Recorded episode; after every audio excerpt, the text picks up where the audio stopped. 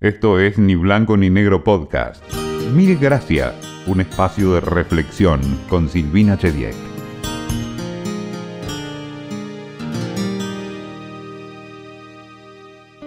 Siempre tuve más preguntas que respuestas. Sé que la duda tiene mala prensa, pero creo que puede ser un muy buen motor para preguntar a quienes saben. Tengo solo algunas certezas. Una de ellas es que el agradecimiento es una gran cosa. Por eso, mil gracias de antemano por escucharnos.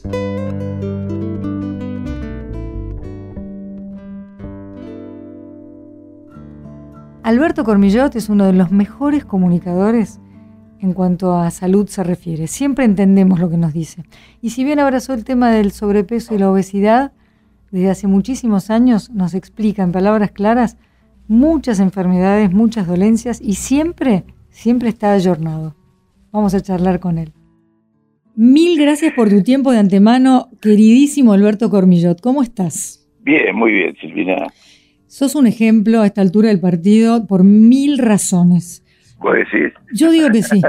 Pero antes de hablar de hoy, yo quiero decirte varias cosas. Bueno, una que me quedó grabada que dijiste hace mil años, eh, que era que si uno se encontraba una excusa porque era domingo, porque era mi cumple, porque era el cumple de mi amiga, porque era el cumple de mamá y porque era Navidad y porque era Año Nuevo, vos me dirás cuántos años quedaban, eh, cuántos días del año quedaban que no fueran domingo, cumpleaños y Año Nuevo. Sí, sí. Como para que eras, viste, tantas excusas que, que no va, viste, mejor aprender a comer.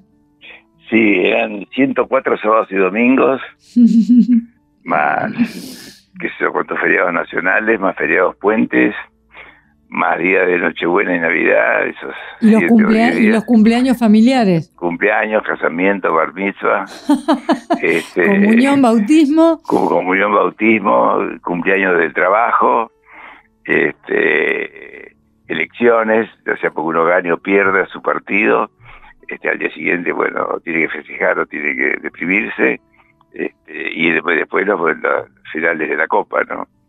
Entonces, en una palabra, hay que aprender a tener una relación mejor con la comida, porque otra cosa que te escuché decir hace muchos años, y se la digo a todo el mundo, es la siguiente.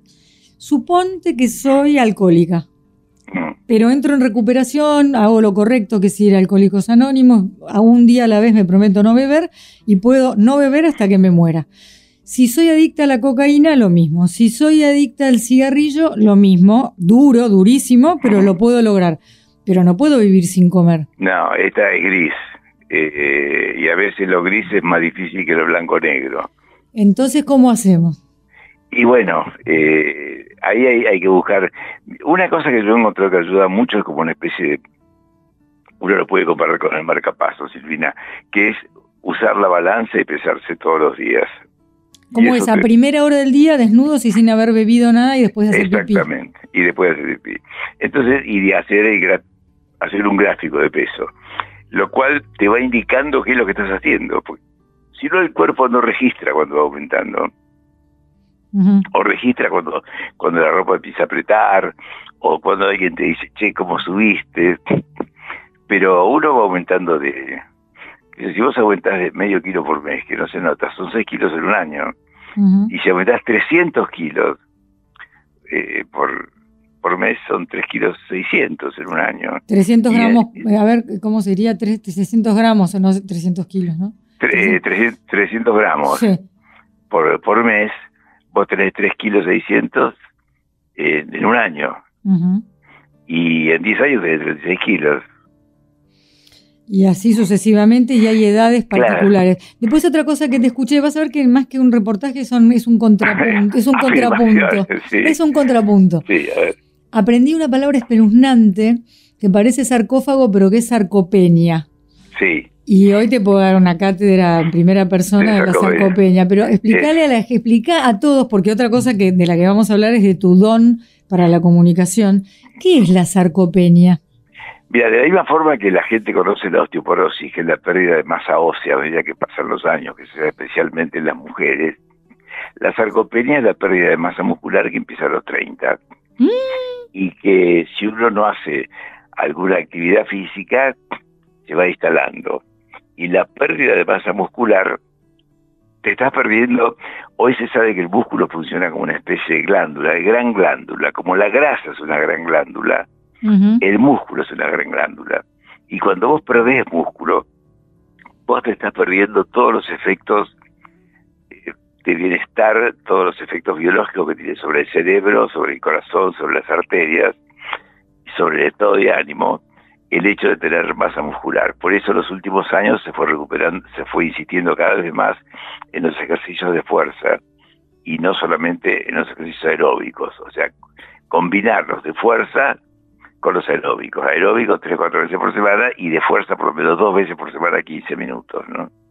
El aeróbico, si entiendo bien, es el que hace bien a todo lo cardiovascular y ahora también sabemos que lo que le hace bien al corazón le hace bien al cerebro. Sí, exactamente. Y entonces, bueno, eh, son lo ideal sería lo ideal, tres, cuatro veces por semana.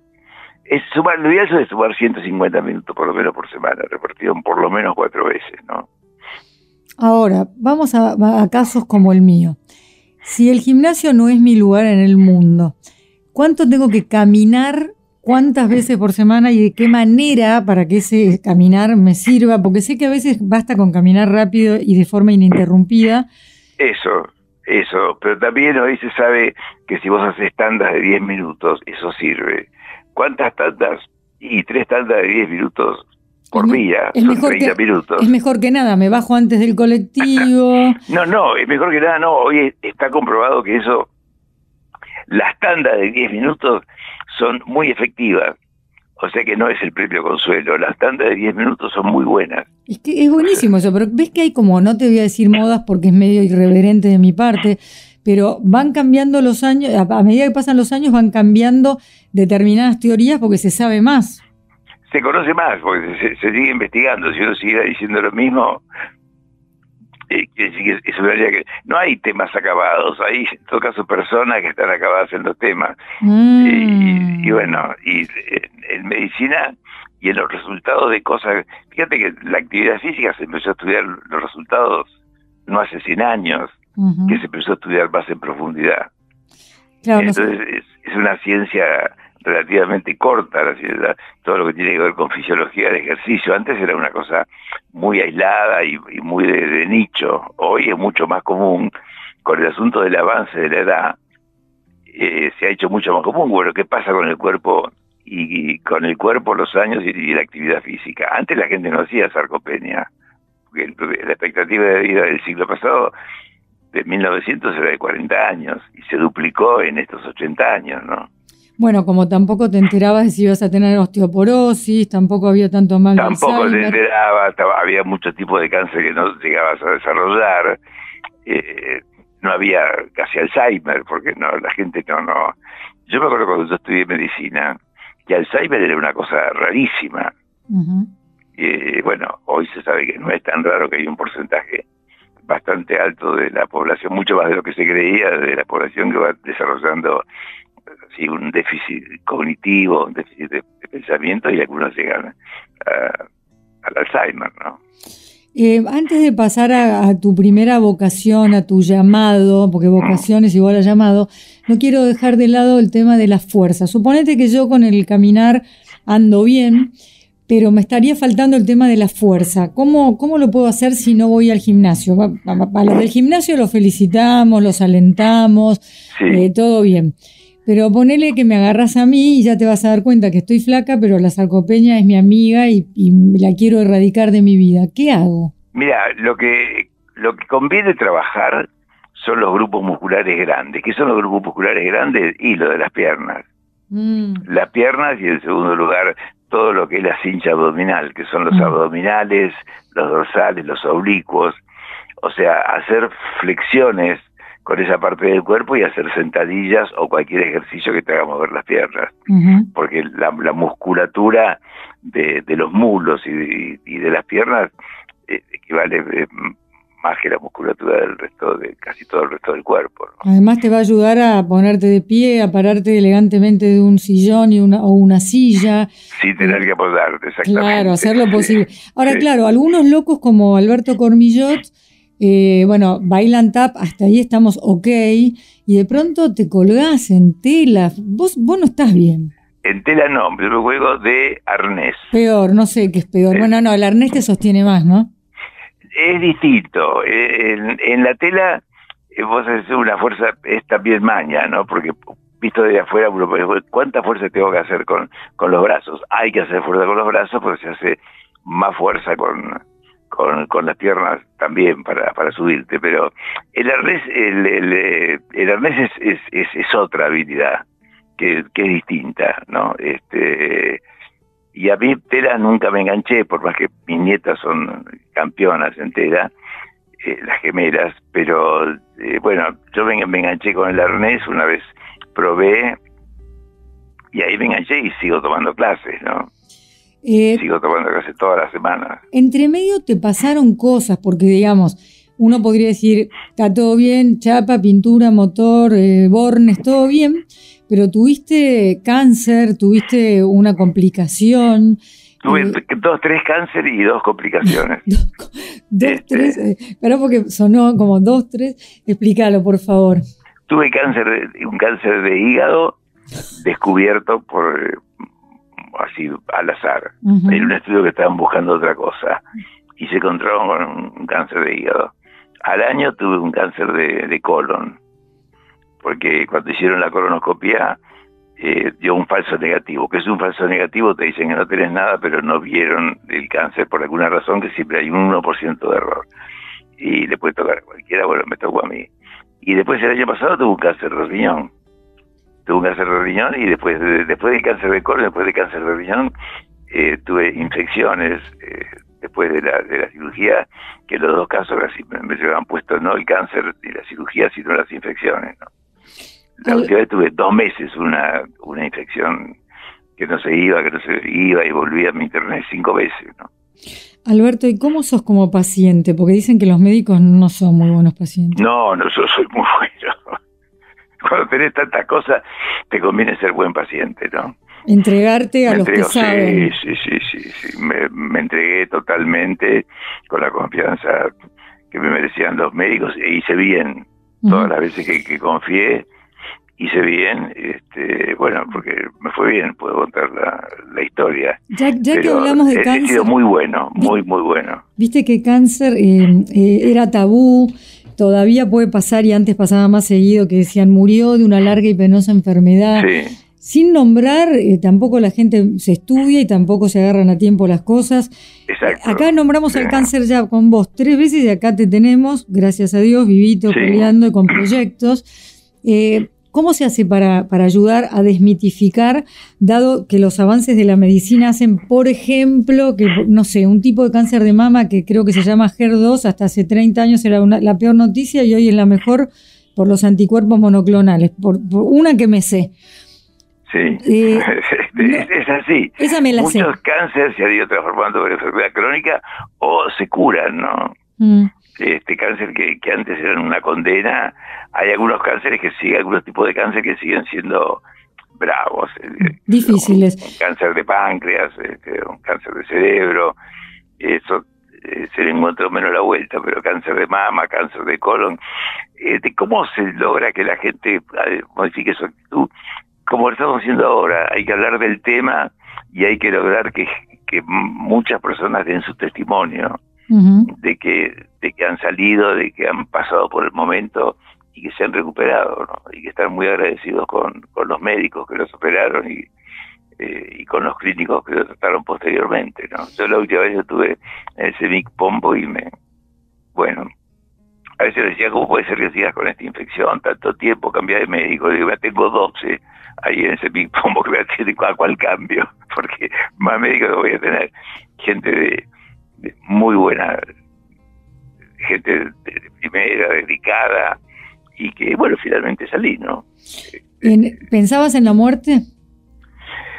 Mirá, eh, la pensaba en la infección anterior. Acá tenía mucha más confianza y lo que yo veía alrededor mío era, era más confianza de los médicos, pero después me confesaron que en algunos momentos pensaron que, pensaron que yo me moría, ¿no? Qué suerte, tenía... qué suerte que no en ese momento. Sí, lo que pasa es que mi mujer me decía, eh, mira, este, ¿cómo puede ser que vos estés tan tranquilo y no te preocupó que, que lo tomes con tanta naturalidad? Digo, mira, yo me entregué y estoy en buena mano, ¿qué querés que haga? ¿Que me ponga nervioso encima si eso no me va a ayudar? ¿O que proteste contra el destino? este, yo aceptaba lo que venía y me reinterné cuatro veces, no, cinco veces estuve internado. Y bueno, iba, me internaba, me trataba, me daban, me daban bolilla y qué sé yo. Después volví a la fiebre y volví a ir. Alberto, eh, cuando estudiaste medicina, eh, estudiaste como hacen todos, pasan por todas las materias, después tienen como la rotación. ¿En qué momento decidiste dedicarte al sobrepeso, a la obesidad? Poco antes de recibirme. Yo había, había interesado, cosas que no le interesaban mucho a la mayoría de mis compañeros, en lo que era, había una materia que se llamaba higiene. La materia que se llamaba higiene hablaba de prevención, era considerada por todos como una materia de descarte, ¿no? Y a mí me, interesaba lo que era, lo que tenía que ver con prevención, se llamaba higiene en aquel momento, ¿no? Y bueno, cuando me recibí, eh, antes de, de, recibirme entré en contacto con un médico uruguayo que se dedicaba a obesidad y que me explicó algunas cosas. Me habló de la medicina psicosomática, que era un término que no se conocía porque no se estudiaba psicología en la Facultad de Medicina, solo psiquiatría, o sea, uno veía la parte esa solamente en el Borda o el Moyano. y, y bueno, él empezó a hablarme de eso, me recomendó un libro de medicina psicosomática que hoy hoy todavía lo tengo, que tiene cosas muy muy buenas, por supuesto, ya pasada de moda, ¿no? Pero me enganché con eso, me explicó dos o tres cosas de la obesidad y con ese pequeño arsenal empecé a armarme. Yo tuve la suerte de, encontrar tempranamente Alcohólicos Anónimos a raíz de los programas de televisión en los que yo estaba. Hice una entrevista a una, a una mujer con alcoholismo, me invitó a Alcohólicos Anónimos y ahí pude entender ya muy tempranamente, en el 66, el 67, lo que significaba una enfermedad crónica. Y empecé, no es que sea una adicción la obesidad, tiene componente adictivo, pero te ayuda a entender el mecanismo de la enfermedad crónica que no se enseñaba, que es una enfermedad crónica, ¿no? Era, toda la idea era el mm. modelo de enfermedad aguda, vos tenés una enfermedad, te tratan y te curás, no, no es así. Esto es una cosa cotidiana, un, un, aprender a, ponerse distinto en el mundo. Ahora, la obesidad mórbida, eh, con todo lo que se sabe ahora, esa obesidad que realmente uno dice, bueno, ¿cómo una persona llega a pesar, no sé, 200 kilos? Por decir un disparate. ¿Se va sabiendo algo sobre la genética de esa persona? Porque uno dice, eh, cuesta mm, pensar que se, que se pueden engordar 100 kilos o bajar 100 kilos. O a lo mejor hoy, hoy en día, por, qué esa persona paró a los 120, otra paró los 150 y otra siguió de largo? Eh, eso no se sabe. Realmente no se sabe. Eh, y esos son los pacientes, nosotros tenemos pacientes de 10 kilos son de 10, 20, 30 kilos, que son la mayoría, pero después tenemos, en la internación tenemos los pacientes de 200, 300 kilos, ¿no? Mm. Que son a los que estamos acostumbrados a recibir, que la gente usualmente no ve ese tipo de, pacientes. Pero eh, no, no hay una manera de encararlo que, que se diferencia, por eso tiene sus particularidades, sus complicaciones eh, distintas, sus problemas psicológicos que son distintos, pero que cuando empiezan a bajar de peso se empieza a limpiar todo eso, ¿no? Cuando, no sé, hay algo en el cerebro que tiene que ver con la recompensa, viste que uno a veces tiene como unas ganas de comerse algo, un chocolate, sí o sí, a la noche, o, antes de empezar esta grabación nos clavamos cada uno un alfajor de chocolate chiquito, te diría, nos darías Hace bien, hace bien. Yo, pienso que sí, porque la verdad es que mm, para mí no hay que hacer a la comida más sexy de lo que es. Mi recuerdo, yo siempre fui muy flaquita de chica, muy, muy, muy, a quién le importa, nadie me preguntó, pero te lo cuento. Después hice un plop en la adolescencia y después me estabilicé cuando me acepté y chau, me empecé a bajar de peso sola. Pero me acuerdo que cuando tenía que hacer dieta y hacía, por ejemplo, las Scarsdale, que eran 15 días que tenías que comer mediodía y noche lo que te mandaba la dieta y ni una cosa más y ni una cosa menos, bajabas, te lo juro, medio kilo por día. Ahora yo lo reengordaba en tres porque el dulce de leche que me estaba mirando y las galletitas de no sé qué, el atracón después de eso era un rebote alucinante. Entonces yo digo, tan, tan sexy el dulce de leche, o si puedo comer una cucharadita por día, está todo bien.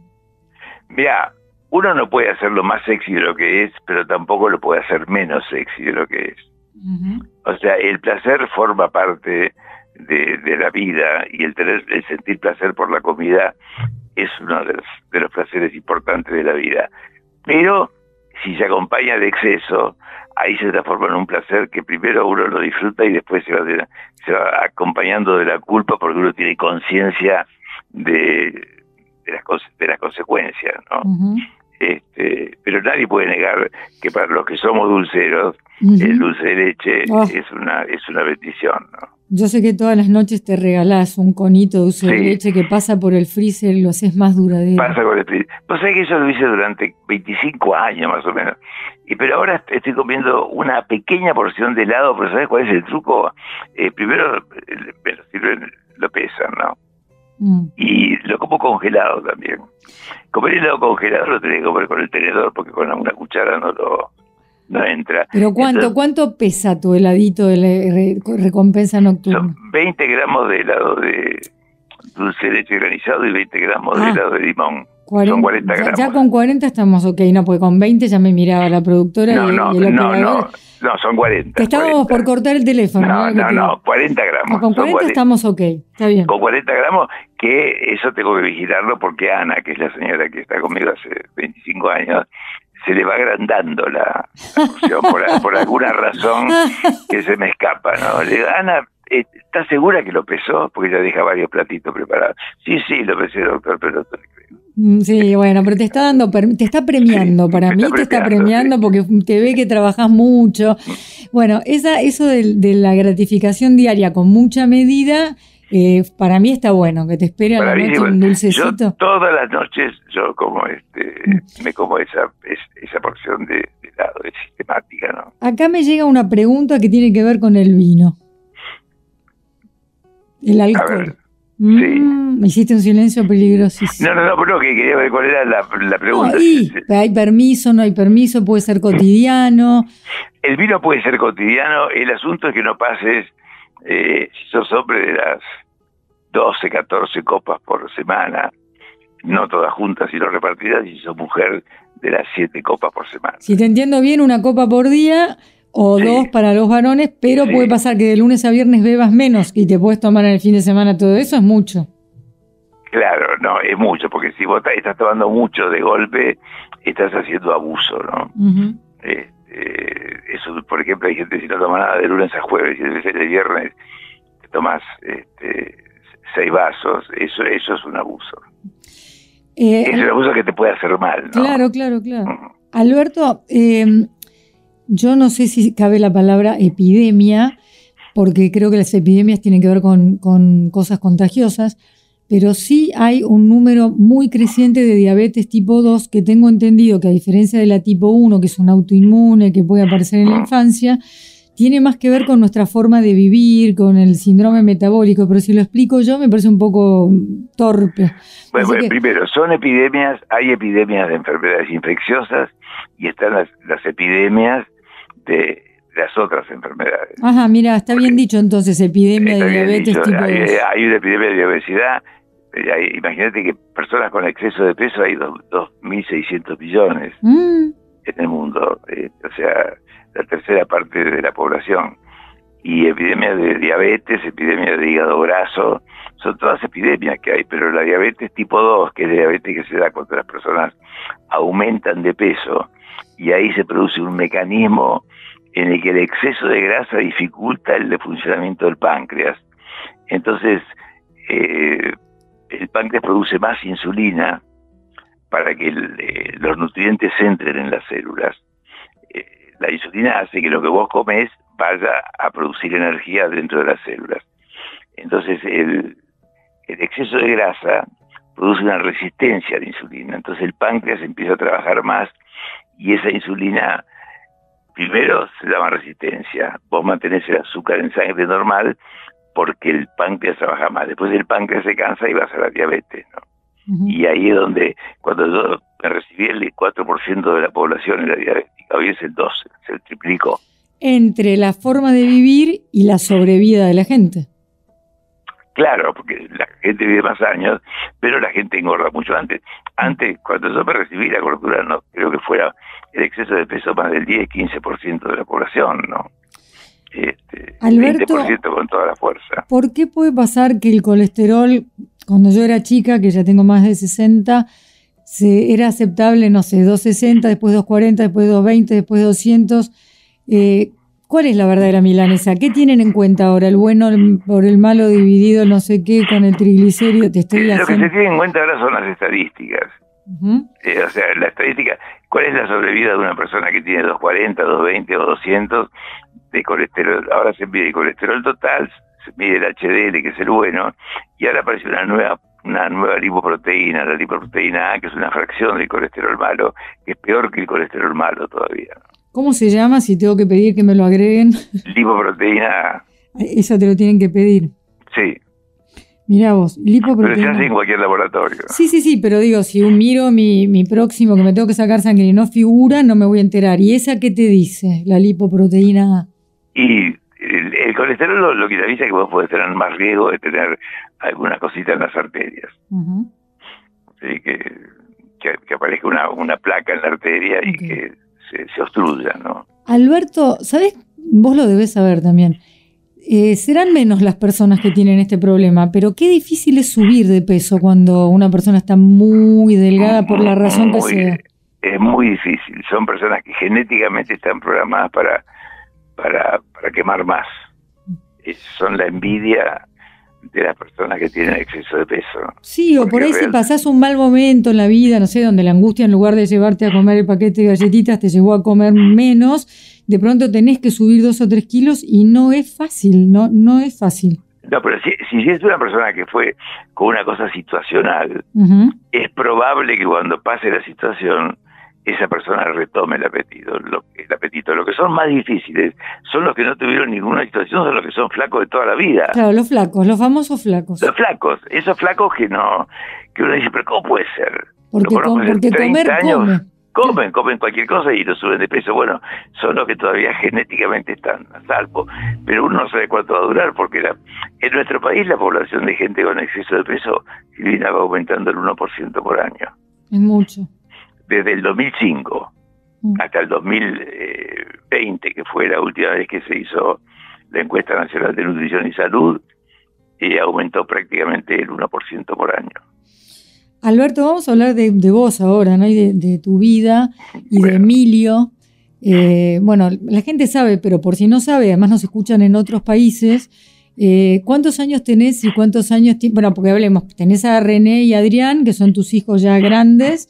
Eh, Eh, Deben que están alrededor de los 50. ol- eh, perfecto. Adrián sigue tus pasos profesionalmente, René no. René trabaja en la parte de alimentación Ah. en la clínica también. Ah, perfecto. Sí. Y además es muy amante de los animales y es una es persona protectora, protectora de, de animales. desde mucho antes de que eso fuera una, no digo una moda porque también queda frívolo, sino mucho antes de que fuera una tendencia más generalizada, Exacto. la de cuidar animales.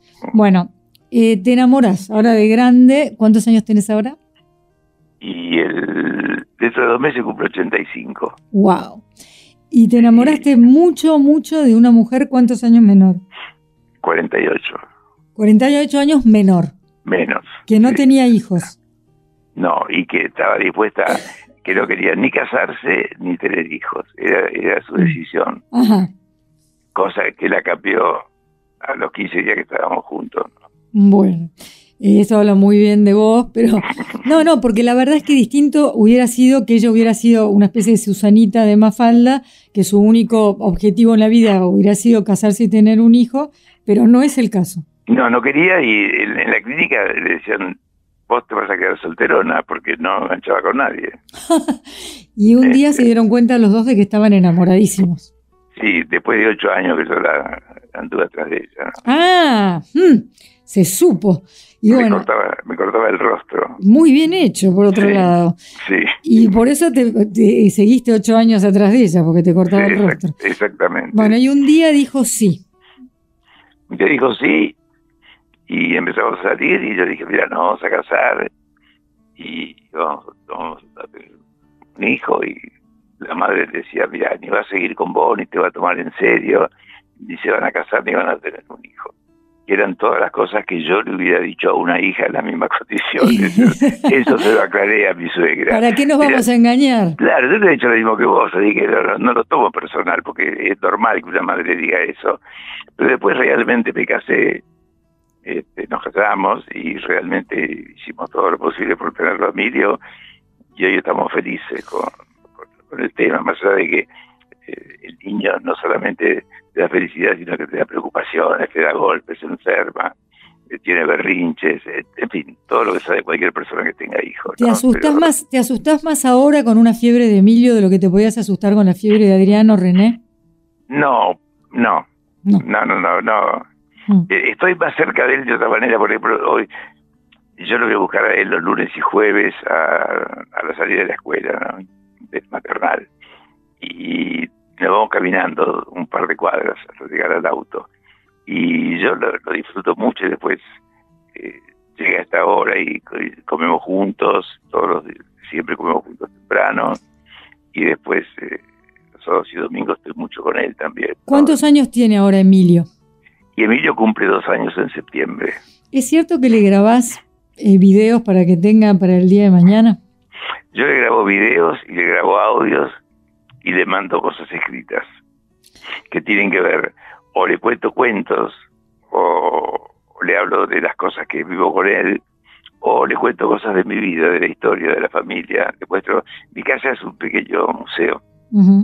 Y entonces le voy explicando qué es lo que hay en ese museo. Mm. Porque él no, no tiene por qué saberlo. Entonces, como cada cosa tiene un sentido. Sos coleccionista, de alguna manera coleccionás. Mirá, eh, sí, hay, pero hay muchas colecciones en casa, ¿no? hay una cantidad de... hay cuadros por todos lados, tengo todo el árbol genealógico en una pared donde que es el, yo me cambio, que es un cuarto, y eh, tengo todo el árbol genealógico en fotos, de mi bisabuela hasta el nacimiento de Emilio, ¿no? por mis abuelos, mis tíos, mis padres, eh, bueno, Mónica, mi primera esposa, falleció, después los chicos, mis nietas, este, y ahora Emilio. Y, y, después hay, hay por todos lados, hay objetos, por ejemplo, de elefante, de autito, de juguete de cuando era chico, de, sí, de, muchas cosas hay gran cantidad, hay mucha, mucha cantidad de, libros, este, mucha cantidad de discos de cuando era chico, de 78, discos de pasta. Este. Pobre del que tenga que limpiar todo eso. Sí, decir que mucho no, eh, la parte que se ve, ¿no? Después, este, Después no importa. Bueno, eh, eh, Alberto, eh, hay mucha gente centenaria, así que por ahí con Emilio vas a tener charla de hombre a hombre y todo. Mira, yo siempre digo que lo que yo le, grabo, le escribo, lo podemos leer ver juntos o lo podrá ver en, su momento, ¿no? Bueno, ¿qué, qué, ¿qué mundo crees que le estamos dejando a Emilio? depende en qué país.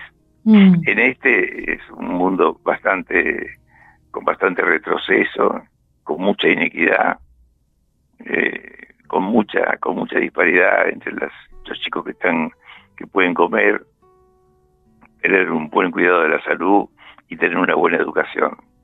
Y mm. los padres tienen eh, la suficiente comodidad como para brindarle tiempo, un regalo en un momento y tiempo para, para jugar con ellos y una, casa confortable. No, no, no, no tienes una casa lujosa, una casa confortable con, con, ambientes fríos o, cálidos, depende de la temperatura del año. Y un chico puede tener su ropa, que puede tener su juguete, que va a una escuela como la gente, que no esté sujeta a los, a los paros que hacen en la escuela pública y a la, y a la prohibición de hacer evaluaciones y de a la no capacitación de los docentes, o una capacitación muy dispar de los docentes. Entonces creo que el mundo que le espera, por lo menos por lo que uno ve hoy en nuestro país, no es un buen mundo, es un mundo que uno no uno tiene derecho a ser optimista, pero también tiene derecho a ser pesimista. Ahora, no es lo mismo en todos los países, hay, pero no hay que irse a Suecia, mm. hay que ir a Uruguay. Alberto, este podcast se llama Mil Gracias. Si tuvieras que agradecerle algo o a alguien en esta vida para terminar. Mira, a mi vieja y a mi viejo, ¿no? Porque fueron todos modelos para mí. Mi viejo fue mi mejor amigo y, con el cual después que murió mi vieja estuve 10 años que lo disfruté a full. Nos fuimos a pasear a París, veraneamos todos los años juntos, los a Estados Unidos. Eh, y mi vieja, que fue la que me metió, me machacó en la cabeza, tenés que estudiar, tenés que recibir, yo había dejado de estudiar. Y era, durante dos años y medio fue implacable. Mm. Me tiró de la cama cada día y las cosas que me decía son irreproducibles. Acá no, queremos vagos, mm. este, tenés que ir a estudiar, eso se, no, me pone toda una... Algún día dije, bueno, me recibo porque no lo aguanto más, ¿no? Este, y hoy, y hoy le podemos agradecer que tenemos a Alberto sí, y trabajé toda la vida con ella. Ella fue ella era enfermera, así que yo me recibí, me empezó a ayudar en algunos aparatos que yo usaba y después siguió trabajando toda la vida hasta que falleció prácticamente conmigo. Y papá, los últimos 30 años de su vida también trabajó conmigo. Mira vos, bajo tu ala. Mil gracias por tu tiempo, Alberto. Bueno, Silvia, te quiero mucho, te mando un beso grande. Y la verdad que hoy cuando me llamaron para para hacer la nota dije, bueno, que la verdad me gustó, este, suspendí algunas cosas, porque la verdad hace mucho que, no hablaba. Bueno, me, hace bien esto que me decís, pero viste que, que no es que tuve que estudiar, que hay cosas que has dicho a lo largo de, estos años que me han quedado grabadas y las sí, pero, de contagiar. Casi dices una clase de, medicina. Bueno, tenemos que hablar del tema. Una vez por semana podría acercarme al instituto. te mando un abrazo fuerte y otro para tu mujer y un beso en la frente para Emilio. Gracias, un beso grande, Silvina, chao. Esto fue Ni Blanco ni Negro Podcast.